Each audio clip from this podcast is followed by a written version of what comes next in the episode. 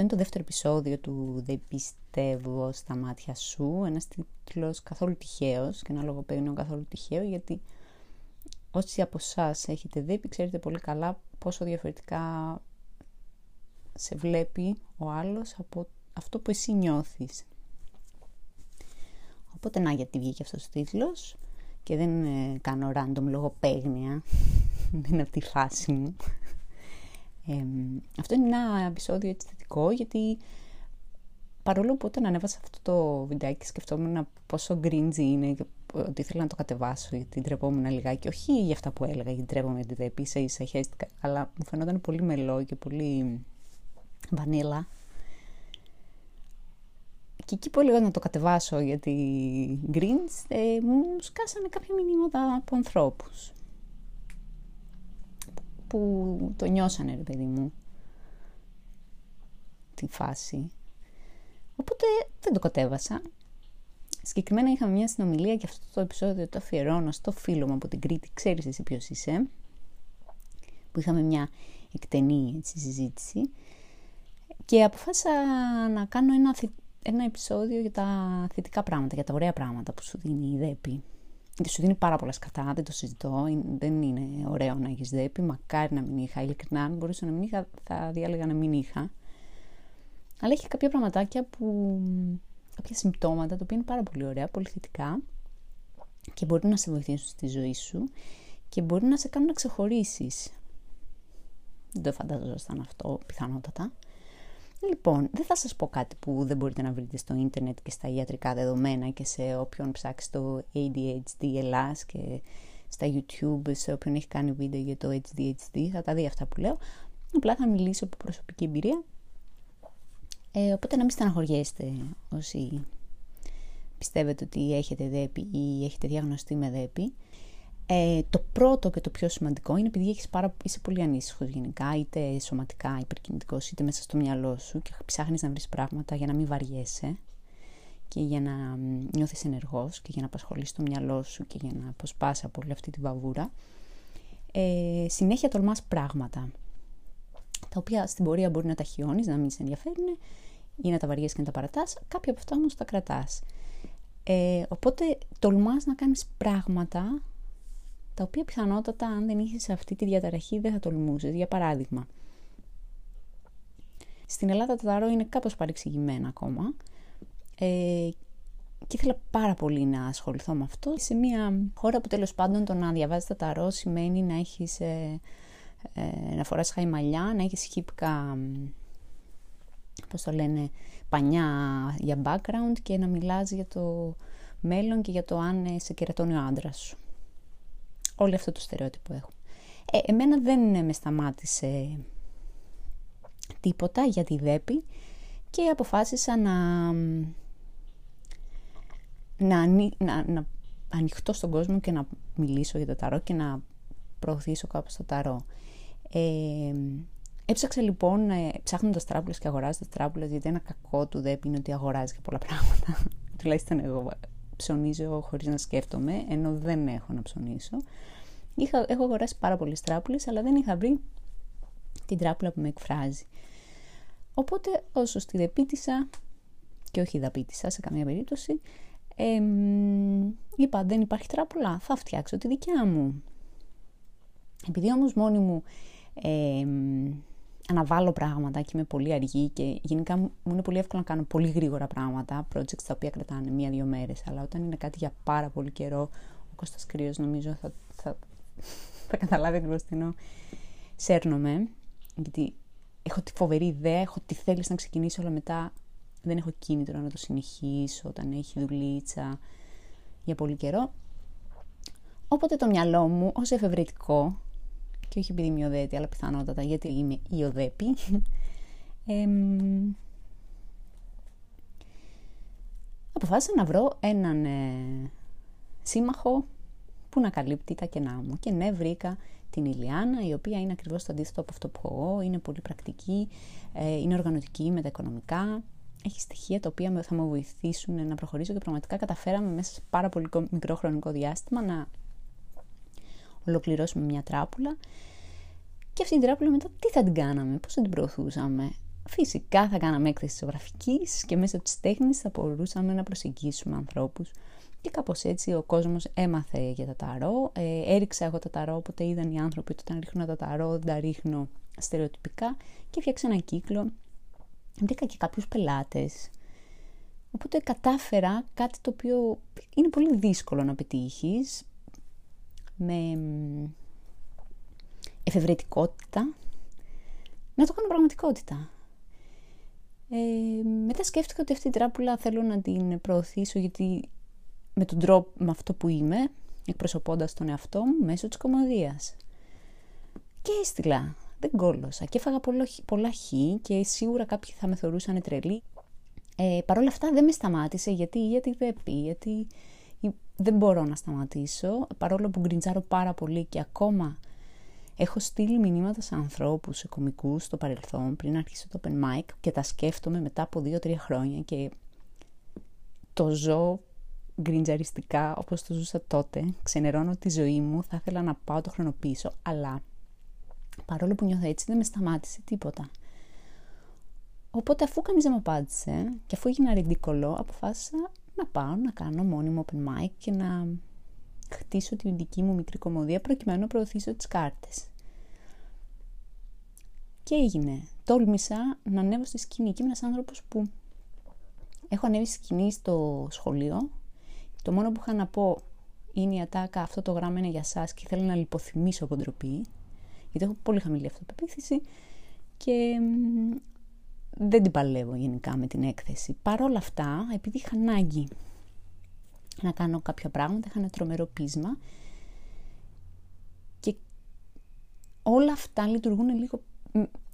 Θέλω να διορθώσω ότι στο προηγούμενο δεν έχω... Μίλαγα για εξαρτήσεις, ήθελα να πω καταχρήσεις. Δεν είμαι ότι είμαι εξαρτημένη από κάτι, μην νομίζετε ότι ζω το δράμα. Απλά κάνω, έχω κάνει πολλές καταχρήσεις στη ζωή μου που δεν χρειαζόταν να κάνω.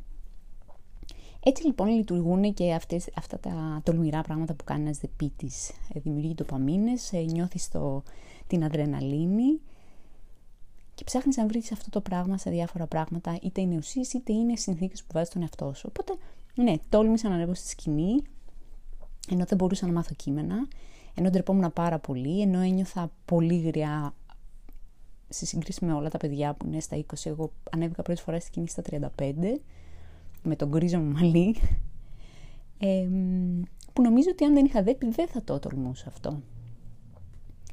Ε, επίσης, ένα στοιχείο από ό,τι φαίνεται όσο το έψαχνα των ανθρώπων με δέπει είναι ότι είναι τιμολογή, που είναι κάτι που στην κομμωδία είναι πολύ χρήσιμο, ειδικά όταν είναι στα live ή είναι στο... όταν κάνεις ας πούμε αυτοσχεδιασμό, όχι τύπου improv, κάνεις ε, ένα βιντεάκι ας πούμε, που κάνεις συζήτηση με ένα κομικό, θέλεις να είσαι τιμόλογος. Και αυτό μου το δίνει εμένα το ΔΕΠΗ. Δίνει το χιούμορ, φαίνεται ότι τα λογοπαίγνια και το χιούμορ συνδέεται με αυτή τη διαταραχή, το οποίο είναι πάρα πολύ γαμάτο.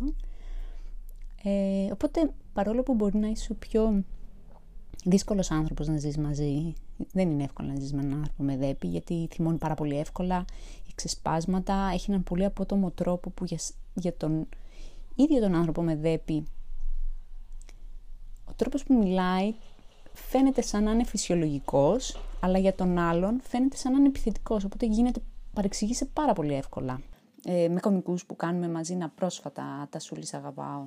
Ε, που απλά λες κάτι γιατί σου έρχεται να το πεις και δεν μπορείς να το κρατήσεις, γιατί έτσι, γιατί δέπει. Και μπορώ να λέω δέπει συνέχεια γιατί αυτή είναι η εκπομπή, οπότε κάνεις να μου πει το χρησιμοποιώ δικαιολογία. Ε, και εσύ μιλάς, ας πούμε, λες την μπουρδα σου, γιατί δεν μπορείς να την κρατήσεις. Είναι σαν ένα τραγούδι που σου έχει κολλήσει και πρέπει να το τραγουδήσεις. Το ίδιο. Σου έρχεται μια μπουρδα, πρέπει να την αμολύσεις εκείνη τη στιγμή και θα διακόψεις γιατί είναι ένα σύμπτωμα. Ε, και ο άλλος νομίζει ότι του τη λες ή ότι είσαι θυμωμένος ή ότι του επιτίθεσαι, το οποίο δεν ισχύει. Απλά έχεις αυ... ε, βγαίνει προς τα έξω αυτός ο τρόπος. Ε, έχω κολλήσει όμως, δεν θυμάμαι τι έλεγα. Γιατί ξεκίνησα να το λέω αυτό. Αυτά είναι τα κακά της κατάστασης. Α, ναι, οπότε είσαι ετοιμόλογος, είσαι αυθόρμητος και στην κομμωδία αυτό το σηκώνεις. Στην κομμωδία είναι ένα μέρος που μπορείς να είσαι έτσι. Ε, είναι χάρισμα για ένα τέτοιο χώρο.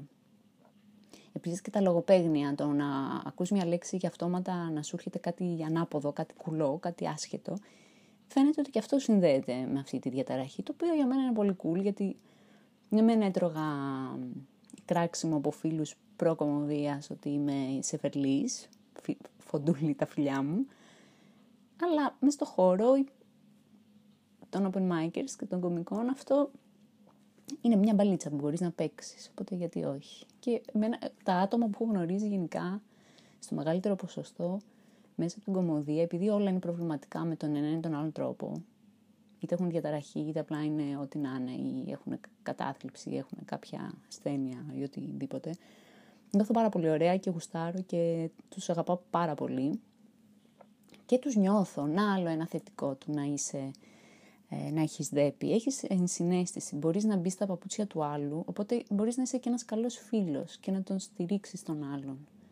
Και νομίζω ότι είμαστε σε μια, μια σε ένα κόσμο που χρειάζονται άνθρωποι με ενσυναίσθηση, χρειάζονται καλοί φίλοι να μας στηρίζουν και δεν είναι ότι μόνο εγώ στηρίζω ανθρώπους, ε, με έχουν στηρίξει ειδικά από το χώρο της κομμωδίας πάνω σε αυτό το κομμάτι πάρα πολύ. Οπότε πόσα καλά έχουμε πει μέχρι τώρα. Επιμονή, ε, ενσυναίσθηση, ε, χιούμορ και μπορείς να βρεις τρόπους εκεί που δεν βρίσκει κανείς. Και αυτό δεν, ναι μεν θα το δείτε να το λένε σε όλα τα site που μιλάνε για δέπη, αλλά εγώ το βίωσα στη δουλειά μου. Αν δεν είχα την εφευρετικότητά μου, δεν θα μπορούσα να δουλέψω ως συντηρήτρια. Και ξεκινάς να κάνεις κάτι που άλλος το θεωρεί πολύ κουλό, γιατί δεν υπάρχει περίπτωση να λειτουργήσει και εσύ μαγικά καταφέρεις να το κάνεις να λειτουργήσεις σε πάρα πολύ μικρό χρονικό διάστημα. Γιατί οι άνθρωποι με δέπη δεν μπορούν να λειτουργήσουν σε βάθος χρόνου. Τα, τα παρατάνε. Οπότε ο οργανισμός του αναπτύσσει μια άμυνα ώστε να μπορούν να κάνουν πράγματα που οι άλλοι θα κάνανε σε πάρα πολύ χρονικό διάστημα. Ο άνθρωπος με δέπη τα κάνει σε ένα πολύ μικρό χρονικό διάστημα, οπότε αυτό μπορεί να είναι πάρα πολύ χρήσιμο πέρα από ότι καλύπτει τα κενά της διαταραχής σε μία ομάδα όπου κάποιοι άνθρωποι προσπαθούν να, να χτίσουν κάτι. Αυτό είναι ένα ε, χάρισμα το οποίο μπορεί να αξιοποιηθεί και να δώσει ταχύτητα και φτερά σε, ολόκληρο, σε ολόκληρη την ομάδα ας πούμε, που δημιουργεί. Ε, νομίζω αυτά είναι. Δεν νομίζω ότι υπάρχουν άλλα. Εάν νομίζετε ότι υπάρχουν και άλλα χαρίσματα. Α, επίσης, ε, δεν σε σταματάνε φυσικά εμπόδια. Για παράδειγμα, το ότι είσαι μεγάλος ή το ότι έχεις κάποιο κόλλημα δεν θα σε σταματήσει ποτέ στο να δοκιμάσεις κάτι που τελείς. Εγώ όλη μου τη ζωή, το όνειρό μου ήταν να κάνω σερφ, να είμαι σερφερ. Δηλαδή αν μπορούσα να, αν, αν μπορούσα να διαλέξω τη ζωή μου πριν γεννηθώ, θα έλεγα ότι θέλω να γεννηθώ σε, στη Τζαμάικα ή δεν ξέρω πού, στη, στο Μάουι και να κάνω σερφ. Αυτή θέλω να είναι η φάση μου. Το οποίο προφανώς δεν έγινε ποτέ. Όχι windsurf, surf, τύπου surf's up. Ε, πρόσφατα πήρα στην ε, κόρη μου ένα skate και μέσα στην καρατίνα κατάληξα να μαθαίνω μαζί με την κόρη μου στα 37 skate. Ε, ντρέπομαι μεν που είμαι μια σκατόγρια που προσπαθώ να τσουλήσω δεν μπορώ όμως να κάνω κάτι γι' αυτό, δεν μπορώ να το σταματήσω, οπότε θα το κάνω.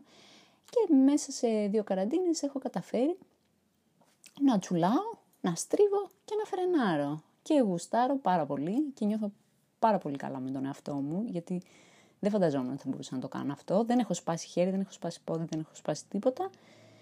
Και έχω φτάσει σε ένα σημείο που ε, μπορεί να μάθω και το πρώτο μου όλοι κάποια στιγμή. Και να μην το μάθω δεν με ενδιαφέρει. Αυτά είναι χαρακτηριστικά που έχει ένας άνθρωπος με τη συγκεκριμένη διαταραχή, θεωρώ. Μπορεί να υπάρχουν και άλλα που εγώ δυστυχώς δεν έχω. Μιλάμε για τα θετικά. Μπορεί να μην είναι πάρα πολλά σε σύγκριση με τα αρνητικά. Σίγουρα, αν βάλεις στη ζυγαριά τις δυσκολίες με τις ευκολίες που σου δίνουν διαταραχή, οι δυσκολίες είναι πολύ περισσότερες, αλλά οι ευκολίες είναι πολύ πιο σπάνιες, θεωρώ, και πολύ πιο δυνατές. Και κατά κάποιο τρόπο μέχρι ένα σημείο μπορεί να ισορροπήσουν τις δυσκολίες.